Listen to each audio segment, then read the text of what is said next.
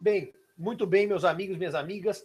Ô, Carlos, depois você põe essa pergunta para o final da aula, porque eu vou começar agora os princípios dos contratos, que é um tema ultra, ultra, mega, hiper, blaster relevante. Quando eu trato de princípios dos contratos, eu estou tratando, no fundo, de alguns regramentos, e esses regramentos podem ou não vir do texto de lei. O princípio, evidentemente, tem uma autonomia com relação à regra que está exposta na lei. Portanto, quando a gente trata de princípios dos contratos, eu não vou falar o artigo tal, o artigo tal do Código Civil. Mas é verdade que o Código Civil trouxe para dentro de si princípios, que são dois. Estão estampados nos primeiros artigos da teoria geral dos contratos, que são a função social e a boa-fé objetiva. A doutrina classifica, tradicionalmente, os princípios.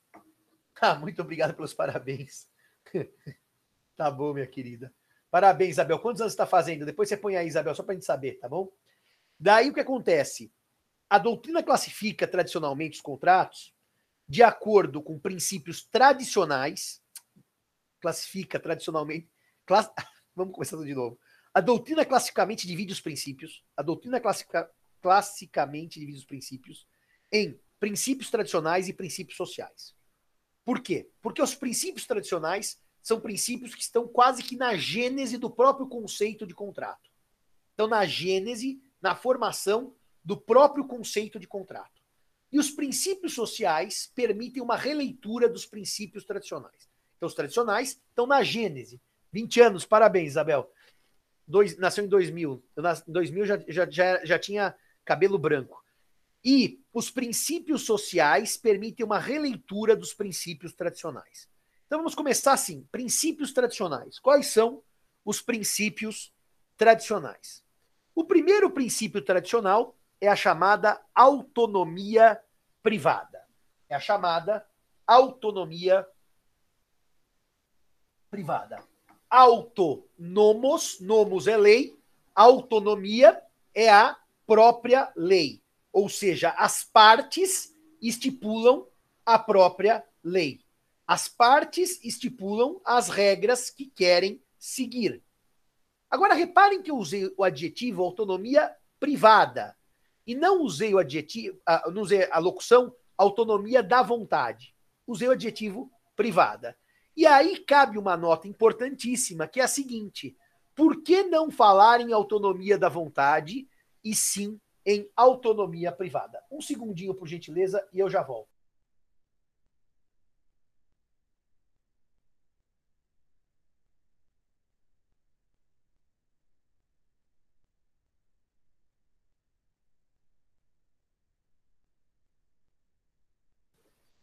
Vamos pensar na formação do contrato. Eu resolvo hoje almoçar aqui no centro e vou ao Café da Fazenda, que aliás eu vou começar uma campanha para ajudar o Café da Fazenda, que a situação deles está muito difícil. Quero contar com a divulgação de vocês nas redes sociais. Vou começar isso, acho que essa semana ainda. O Rafael está preparando para mim. Fizemos as fotos ontem para preparar a arte. É, e o Café da Fazenda está numa situação bem difícil. Mas eu vou almoçar hoje aqui no Café da Fazenda, onde eu vou almoçar direto. Quando o Caiola tá aqui, ele almoça, o Henrique almoça, a Bruna almoça, eles almoçam comigo aqui embaixo. A primeira decisão é: vou almoçar, pago, remunerar, contratar, ou trago uma quentinha de casa e almoço no escritório, como a Bruna faz de vez em quando? Ou a Laís faz todo dia? Reparem, a primeira decisão é se eu quero contratar. Então, existe num primeiro momento a vontade de celebrar o contrato. Essa é a primeira. Porque se não houver vontade de celebrar o contrato, não nasce contrato. Aliás, eu disse para vocês na primeira aula do curso que inexistente a vontade, inexistente o contrato. Então, a vontade entra na celebração. Eu quero contratar. Aqui é o primeiro aspecto da vontade. Depois a vontade entra na escolha de com quem contratar. Porque eu podia almoçar na fazenda, ou podia almoçar no Itamaraty, que reabre o ano que vem, fevereiro. Eu, eu escolho com quem contratar. E depois que eu escolho se contrato ou não e com quem contratar, a vontade vai estipular o conteúdo do contrato. Ou seja, Quero comer bife e não peixe, sopa e não salada. Reparem que a vontade está na celebração, no com quem eu celebro e no objeto do contrato. Se a vontade está em todos esses momentos, Simão, Por que não chamar o princípio de autonomia da vontade, como faz, por exemplo, Orlando Gomes? Secundado pelo professor Junqueira. Por que chamar o princípio de autonomia privada? A verdade é que a vontade, como paradigma contratual, ela teve o seu ápice com a Revolução Francesa. Não se esqueçam que liberté, égalité e fraternité significa que se eu sou livre e igual para contratar, o juiz não se intromete no conteúdo do contrato. E se o juiz não se intromete no conteúdo do contrato, a vontade está no seu ápice. A intervenção judicial sobre o conteúdo do contrato no liberalismo pós-Revolução Francesa era quase zero. Eram aquelas nulidades evidentes, objeto ilícito, partes incapazes. Então, reparem, a vontade tinha um papel preponderante na contratação do século XIX. E assim ela passa para os chamados diplomas oitocentistas, que são os códigos nascidos no século XIX ou XX, mas pensados no XIX, como o Código Bevilacqua, que nasceu em 16, vigor em 17, mas é um código classicamente oitocentista. Agora, por que que hoje, Simão, você falou autonomia privada e não da vontade? Por que não manteve a, locução uh, autonomia da vontade? Porque a vontade, nesses de, nesse decorrer desses séculos, século XVIII, XIX, XX, agora XXI, ela vai sendo relida para que ela seja cada vez mais filtrada. O que significa filtrar a vontade? É retirar parcelas da minha autonomia contratual. A vontade sofre grandes limitações no momento atual. Quer seja por conta dos microsistemas que nulificam cláusulas contratuais, vimos agora no CDC, o, o 51 com cláusulas nulas, quer seja pelos princípios sociais que permitem uma releitura dos princípios tradicionais. Então, Simão, Chamar a autonomia privada de autonomia da vontade é dar maior peso ao elemento vontade. É isso. É uma opção doutrinária e não tem nenhum erro. Quem quiser chamar a autonomia de da vontade está correto. Eu acho que num momento intervencionista como nós vivemos, sobre o conteúdo do contrato, é melhor chamar a autonomia de autonomia privada, já que a vontade sofre peias, limites, restrições. A vontade não é a vontade que foi um dia. Eu nunca me esqueço, e toda vez que eu dou essa aula, em qualquer lugar que eu dê, uma banca de qualificação no DCV era um orientado do professor Zanetti, que presidia a banca, e eu e o professor uh, Morcelo éramos os vogais, os arguentes.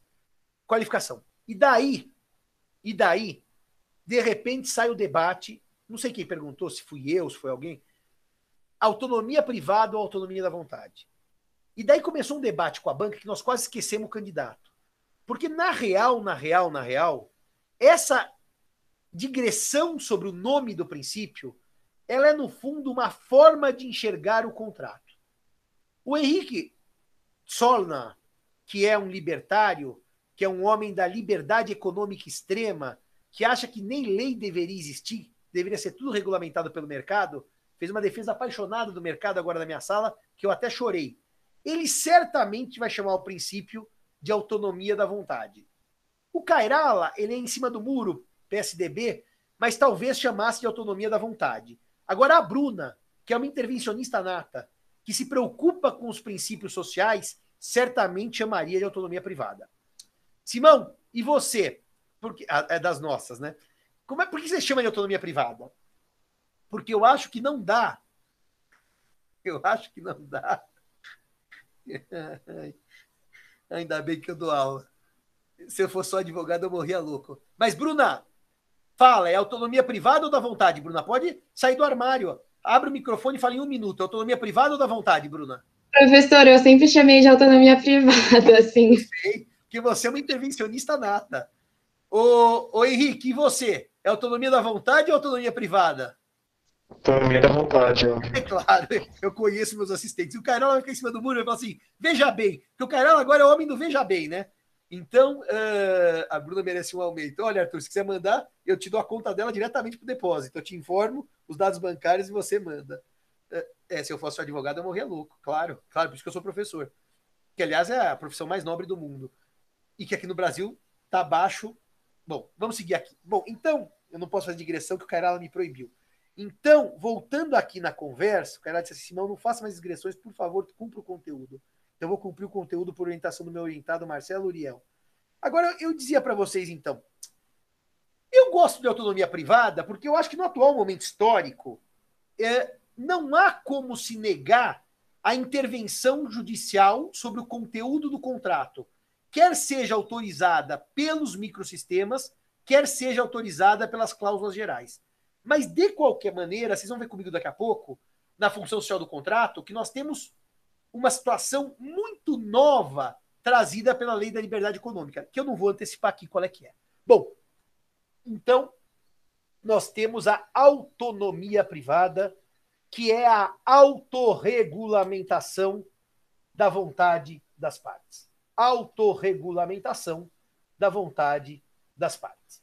O segundo princípio, que na verdade é um subprincípio que decorre do primeiro, é o princípio da obrigatoriedade que é o velho princípio pacta sunt servanda, que é o velho princípio, os acordos devem ser cumpridos. Está no plural. Os acordos devem ser cumpridos. Ou seja, é, no fundo, Mike, o problema é uma crise da vontade no século XX e agora no século XXI. A crise da vontade. Mas para os testamentos, bem pouco, para os contratos, bastante. Pacta sunt servanda. Os contratos devem ser cumpridos. Pacta sunt servanda. Os contratos obrigam as partes. Quem contrata não pode se arrepender, salvo autorização legal ou salvo autorização do próprio contrato. O contrato vincula as partes. O contrato obriga as partes. Aliás, obrigar vem de obligatio, que é estar ligado. E, portanto, o contrato, quando celebrado, vincula os contratantes. Obviamente que se o contrato for inexistente, não há contrato, logo não vincula. Obviamente, se o contrato tiver um vício que gere nulidade ou anulabilidade, o contrato desaparecerá do mundo jurídico pela invalidade. Se desaparecer pela invalidade, também não vincula.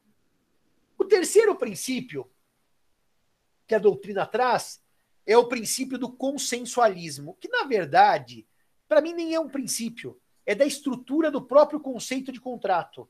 Aliás, como a própria ideia de pacta sunt servanda, é da estrutura contratual. Consensualismo quer dizer que o contrato nasce do simples acordo de vontades. Que é aquela ideia que eu falava para vocês agora há pouco, que o contrato tem forma livre. E eu não posso deixar de contar uma história aqui da minha advocacia, porque o Bunazar me mataria se ele soubesse que eu passei por esse momento, que o contrato nasce do simples acordo, sem contar essa história.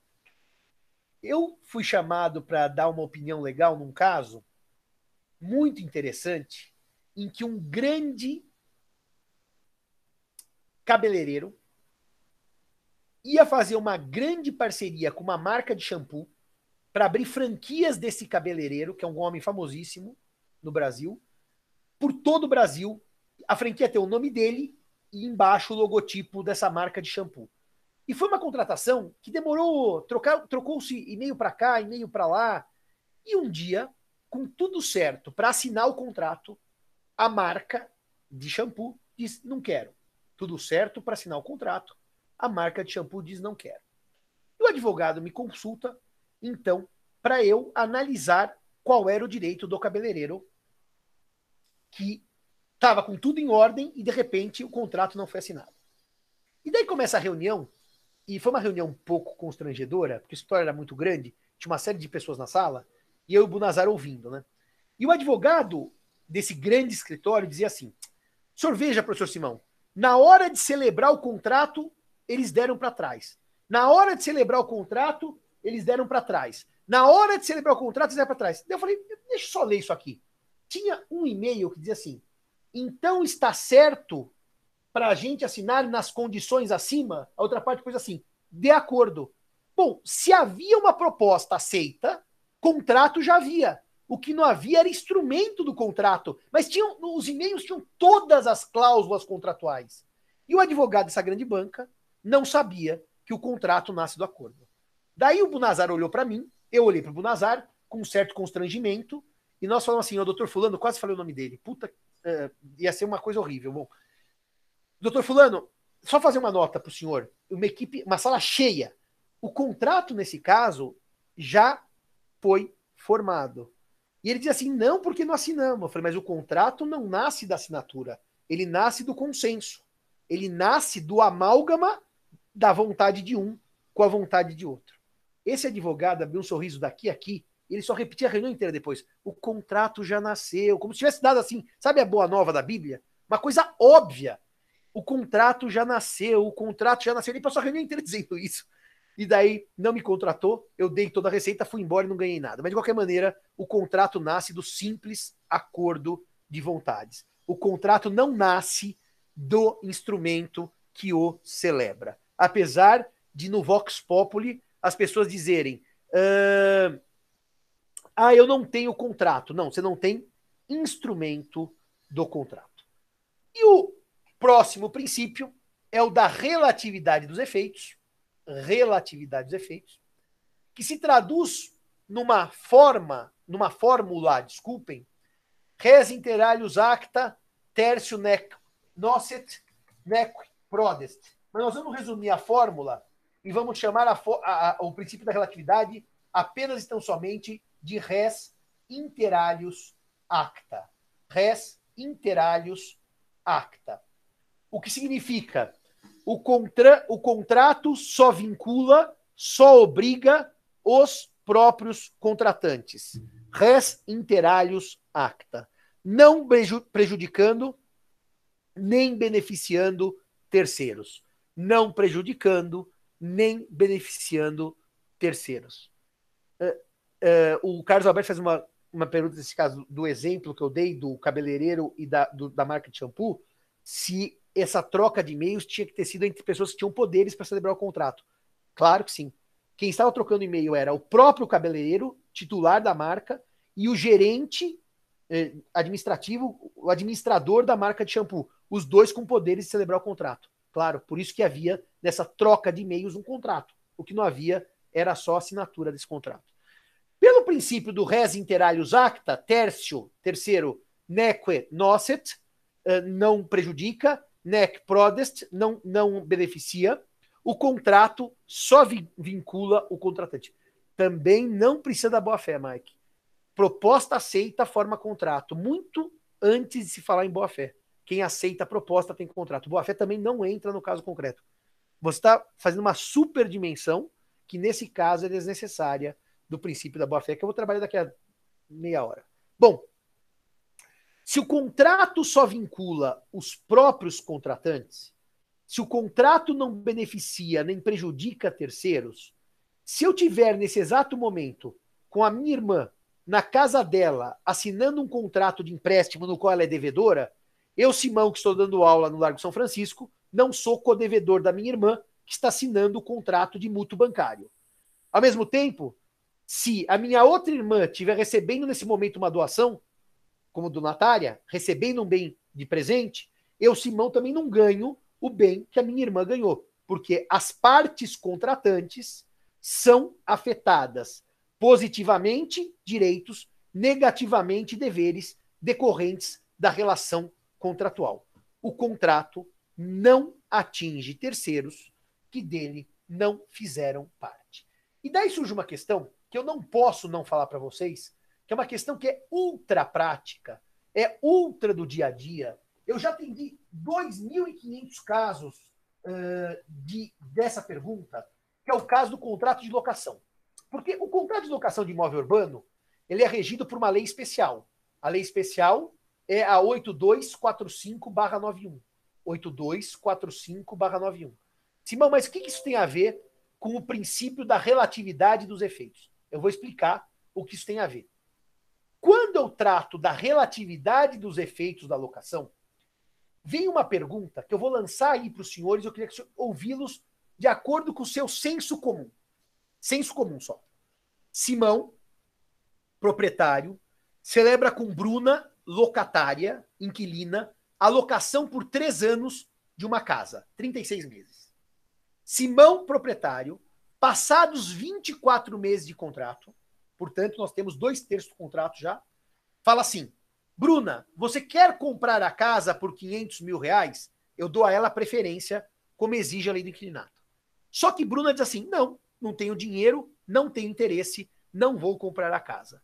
Então Simão vai, Bruna recusou a preferência e vende a Henrique a casa por 500 mil reais. Leia-se, quando Henrique compra a casa, o contrato estava no meio.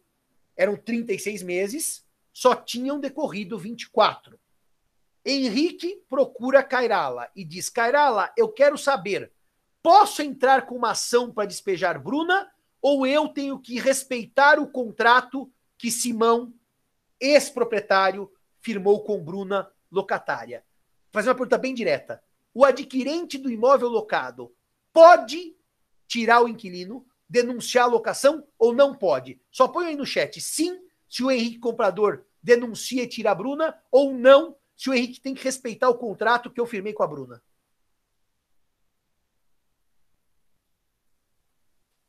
Sim. Sim. A maioria diz sim e agora apareceram alguns não. Reparem, senhores. Simão, locatário, locador, firma contrato com Bruna locatária. Henrique compra casa. Agora veja o raciocínio. Henrique contratou? Não contratou. Henrique era parte na locação de Simão e Bruna? Não era parte. Se Henrique não era parte, os que disseram não, não entenderam minha aula até aqui.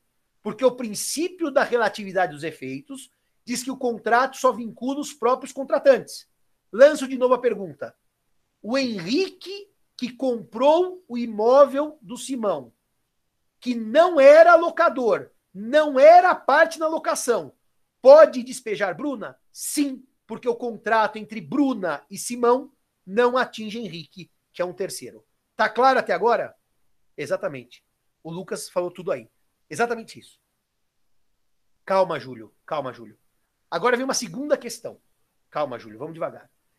Posso, eu e Bruna, combinarmos no nosso contrato de locação a seguinte cláusula: caso Simão venda a casa no curso da locação, venda, o comprador fica obrigado a respeitar essa locação? Podemos. Isso é um combinado entre Simão e Bruna. Que se o Simão vender, quem comprar respeita a locação. Só que nós temos um problema. O velho problema do Garrincha. Nós não combinamos com os russos. O comprador vai dizer: Bom, mas como é que eu sabia que tinha esse contrato? Como é que eu sabia que Simão tinha combinado com Bruna que se eu comprasse, eu não podia despejar a Bruna? Então a lei vai exigir que o contrato de Simão e Bruna seja levado ao registro de imóveis para que aquela cláusula, anote o nome dela, cláusula de vigência, que Simão combinou com Bruna, essa cláusula vai ser registrada para que se dê publicidade. Publicidade. E a partir desse momento, quando Henrique comprar a casa de Simão, ele puxa a matrícula, que é a certidão de nascimento do imóvel, tem a vida toda do imóvel, e vai ler: puxa, Simão tem um contrato com Bruna que está em plena vigência. E se Henrique, nessa hipótese, compra a casa, ele sabe do contrato, ele tem ciência por força do registro, e, portanto, nessa hipótese, não há como Henrique denunciar a locação. É exatamente uma situação em que o contrato entre Simão, locador, e Bruna, locatária, em que Simão e Bruna combinam, combinam, que se Simão vender o imóvel, Bruna terá respeitado o contrato, ele é levado a registro para que haja uma eficácia perante terceiros. Uma eficácia perante terceiros. E se há uma eficácia perante terceiros, Henrique adquirente conhece o contrato por força do registro e não pode despejar Bruna. Também aqui não precisamos falar em boa-fé. É um requisito formal da lei que eu mostro aos senhores o artigo próprio. O artigo 8 da lei do inquilinato vai dizer que se o imóvel for alienado durante a locação, o adquirente poderá denunciar o contrato, aí, poderá denunciar o contrato, porque dele não fez parte, com prazo de 90 dias para desocupação. Salvo, ó a exceção, segunda parte, se a locação for por tempo determinado e o contrato contiver cláusula de vigência e estiver averbado junto à matrícula do imóvel. Ou seja, ou seja, senhores, há um duplo requisito para que Henrique não possa despejar Bruna. Qual é o duplo requisito? Primeiro, a existência de cláusula de vigência no contrato de Simão com Bruna. E depois que Bruna tenha levado o contrato a registro para dar eficácia perante terceiros. Simão, e se Henrique adquirente compra imóvel e passa os 90 dias e não denuncia o contrato? Nesta hipótese, haverá chamada subrogação. Henrique assume a posição de Simão para todos os efeitos. E Henrique, depois de 90 dias, é locador, ocupa a posição que Simão ocupava. Pergunto aos senhores e senhoras: todos entenderam por que Henrique, quando compra o imóvel de Simão, pode mandar Bruna para a rua porque ele não foi parte no contrato de locação firmado entre Bruna e Simão? Todos entenderam isso? Salvo se houver cláusula de vigência registrada no, na matrícula do imóvel? Todos entenderam isso? Tá.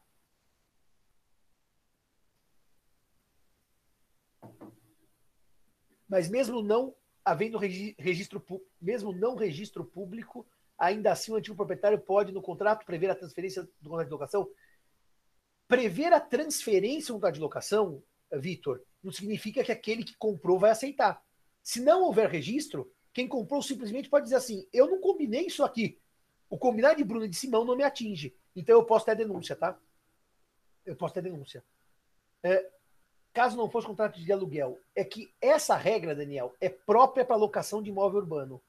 Mas se eu quiser dar ciência para terceiros de um contrato, que não de locação, o lugar próprio chama registro de títulos e documentos.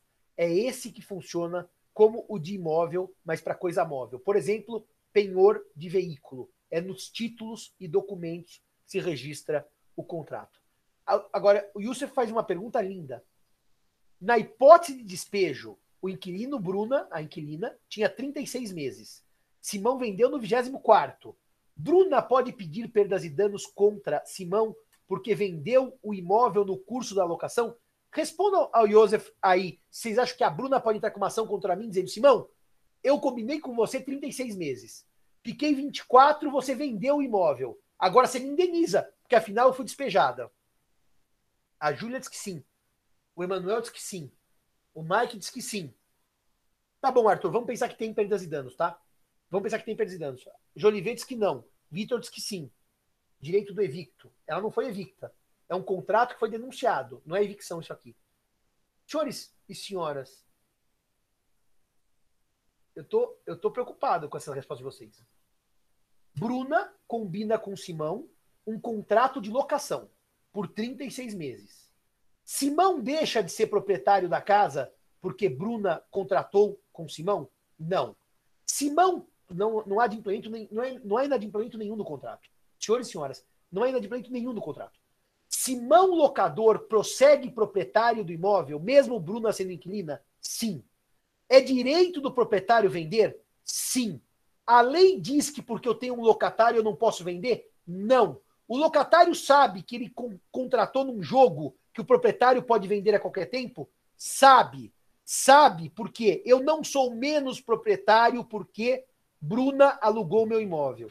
E se o locatário sabe que proprietário pode vender o imóvel, qual é a conclusão que se chega? De duas, uma. Bruna diz assim: Simão, eu só aceito alugar o seu imóvel se houver cláusula de vigência. Vitor, o locador, o locador, Simão, cumpriu o contrato. Ele só vendeu o imóvel, não é que ele descumpriu o contrato. Nesse momento, Bruna diz assim: Eu quero alugar com cláusula de vigência. Simão tem duas possíveis respostas. Uma, aceito. E a Bruna se precaveu. Precaviu ou precaveu? ver, viu, né? Precaviu do direito de, de, de da questão do, da, da venda do imóvel, e daí é, precaver, intervir, interveio, precaver, precaviu. É, do direito de, de, de eventual compra haver despejo, e daí o que acontece? Ela leva registro. Bruna jogou o jogo com a cláusula de vigência. Segunda hipótese. Bruna diz assim: eu só aceito alugar seu imóvel, Simão, com cláusula de vigência. Simão diz assim: eu não aceito. Eu não vou alugar assim, Bruna. Bruna tem duas opções. Uma, não alugar meu imóvel, porque não há vontade que se formou, e alugar outro, ou Bruna aceitar alugar e assumir, assumir o risco.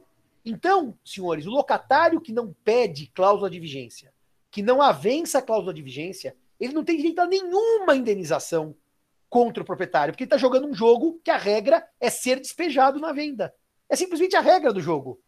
E se ele não quiser essa regra, ele que negocie com o proprietário uma regra diferente, que é ter cláusula de vigência. Me fiz claro, senhores, que não há nenhum inadimplemento do locador que vende imóvel. Ele é proprietário, ele pode vender o imóvel. Me fiz claro que o locatário que assume o risco faz parte do risco da locação, que haja uma venda e que ele seja despejado pelo atual, pelo novo proprietário? Muito bem. Se todos entenderam, Claro, Vitória, que se você disser que o locador enganou o locatário, usou dolo, eu posso até imaginar perdas e danos. Mas assim, aí você está entrando na ilicitude, ou para invalidar a contratação, o dolo como vício do consentimento, ou o dolo para causar prejuízo. Mas só para dizer uma coisa, Vitória, isso não é o óbvio. Isso é exceção excepcionalissimamente excepcional. Em regra, proprietário vende porque é dono, então não há dolo algum. Se for por adesão mesmo ocorre, a mesma coisa, Jennifer. Contrato não vincula terceiros, só vincula os próprios contratantes. Senhores e senhoras, fechado isso? Posso prosseguir? Tem uma segunda pergunta sobre o princípio do res inter alios acta aplicado à locação. A lei do inquilinato diz que o locatário tem direito de preferência quando o locador pretender vender o imóvel, o novo, uh, o, o locatário, em condições iguais à proposta feita por um terceiro, tem direito de preferência. Então, Simão agora vai vender o imóvel em que Bruna é locatária. Eu mando uma carta. Bruna, tem uma proposta por 500 mil. Quer? Ela fala, quero, é dela. Eu vendo para ela e não vendo para o terceiro. Quero? Não, não quero não tenho dinhe dinheiro, não tenho interesse. E Simão vai e vende. Agora vamos imaginar uma terceira hipótese. Até aqui as duas estão na normalidade. Simão não dá preferência a Bruna, não dá, e vende a casa por 500 mil a Henrique. A Bruna teve o seu direito de preferência desrespeitado por Simão, locador. Qual é o direito que Bruna que não teve chance de exercer a preferência. Até ela tinha os 500 mil. Vamos pensar até um caso pior. Ela já tinha me avisado, Simão, se for vender, eu vou comprar. Para pensar até pior, mas não importa isso que eu vou dizer, para o que eu vou dizer. Simão vende e Bruna não tem a preferência observada. Pergunto a vocês, pela, pelo princípio res inter alios acta, Bruna teria alguma ação contra Simão ou contra Henrique, que comprou a casa por 500 mil? quem seria. Eu nem falei qual direito ainda a Bruna teria. Eu quero só saber quem seria o atingido numa ação de Bruna por não ter sido observada a preferência na venda do imóvel. Ponham aí. Simão vendedor ou Henrique adquirente? Simão. Vendedor, Simão. Exatamente por isso, quem é réu na ação de indenização, e agora cabe muito bem uh, voltar naquela observação que vocês fizeram aqui em cima, o Gustavo disse: você tem perdas e danos, o Arthur disse: depende das perdas e danos. Se Bruna aprovar perdas e danos, Simão indenizará a Bruna pelas perdas e danos. Porque Simão, locador, não deu a Bruna locatária a preferência. Quarto exemplo e último exemplo do res inter alios acta. Simão avança com Bruna uma locação. Simão avança com Bruna uma locação. Contrato está assinado. Bruna pega o contrato de locação, leva a matrícula no registro de imóveis. Henrique vai comprar o imóvel de Simão, puxa a matrícula e vê lá o registro do contrato de locação entre mim, Simão, vendedor, e Bruna, a locatária. Henrique não observa a preferência, mesmo ciente de que havia, por força do registro, uma locação, e compra o imóvel de Simão por 500 mil. Compra o imóvel do Simão por 500 mil. Tendo ciência da locação por conta do registro da minha locação com a Bruna na matrícula do imóvel. Bruna me procura Cairala, o nosso grande advogado, diz assim, doutor Marcelo, eu queria comprar o imóvel, eu tinha dinheiro, mas a preferência não foi observada. Dá para eu entrar com uma ação contra o Henrique e tomar o imóvel dele, já que ele não observou a preferência? Digam sim ou não, tendo em vista que o contrato do locador com o locatário estava registrado na matrícula do imóvel. Sim ou não? Vamos lá, eu quero mais respostas, só tem três até agora. Sim ou não? Não é má fé que é o fundamento. Sim, sim. O Lucas diz não. Sim, diz a Júlia. Sim. Porque na hora em que eu pego o contrato de locação de Simão com Bruna e levo a registro na matrícula do imóvel, Henrique, quando comprou, é, talvez seja má fé, sim. No sentido de quebra. É, sim. É má fé. Você tem razão, Gustavo. É má fé no sentido de ciência. Henrique tinha ciência. Você tem razão. Eu falei não a sua má fé, mas eu falei atabalhadamente. É publicidade, Bruno. Henrique tinha ciência da existência de um contrato entre Simão e Bruna, porque ele viu na matrícula do imóvel. Então ele tinha que ter falado: Simão, eu tô comprando por 500 mil, mas você deu preferência para Bruna? Ele não falou nada. Então ele responde. E eu vou mostrar para vocês o artigo que diz isso. É só um detalhe técnico. Eu adoro dessa aula. Eu adoro dessa aula. Vamos lá. Essa aula é a aula das mais lindas do curso. Bruna procura Marcelo Cairala e diz assim: Eu tinha os 500 mil para comprar o imóvel. Levei o contrato a registro. Henrique tinha ciência que eu era locatária. Posso entrar com uma ação contra Henrique? Todos puseram que sim, a maioria. Pode. Porque Henrique tinha ciência por força do registro. Agora eu vou fazer a pergunta das mais difíceis.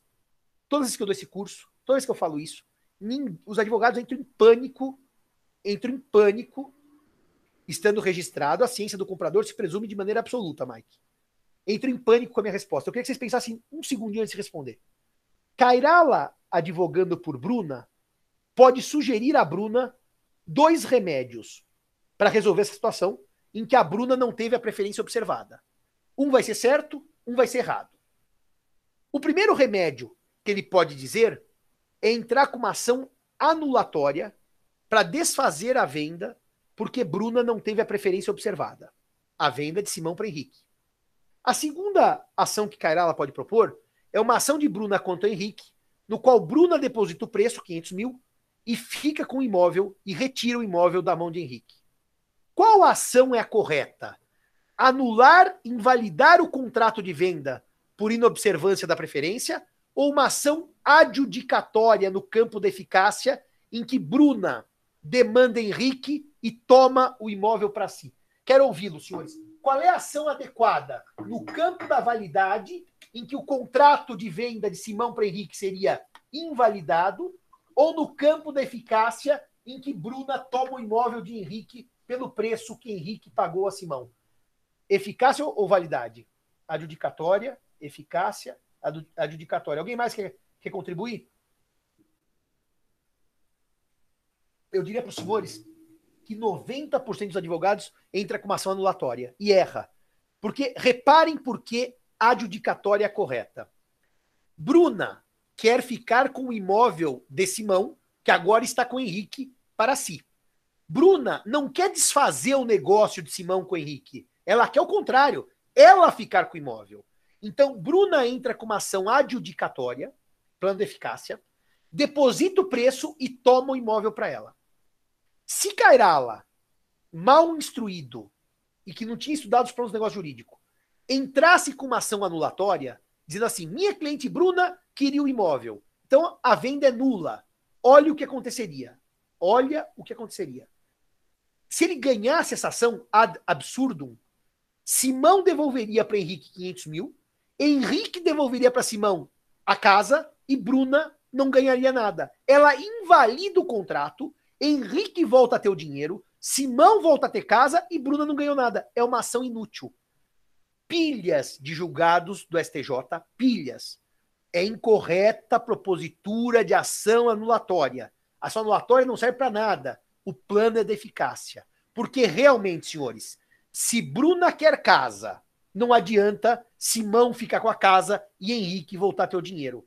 Portanto, é necessária uma única ação de Bruna somente contra Henrique para tomar a casa para si no plano de eficácia. Essa ação é chamada adjudicatória. O único réu é quem está com o imóvel e que sabia por conta do registro do contrato de locação junto à matrícula do imóvel.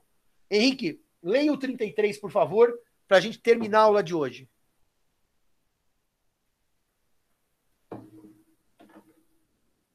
O Henrique está assim. Bom dia, pessoal. Tá Posso estar com voz? Estou é, com voz.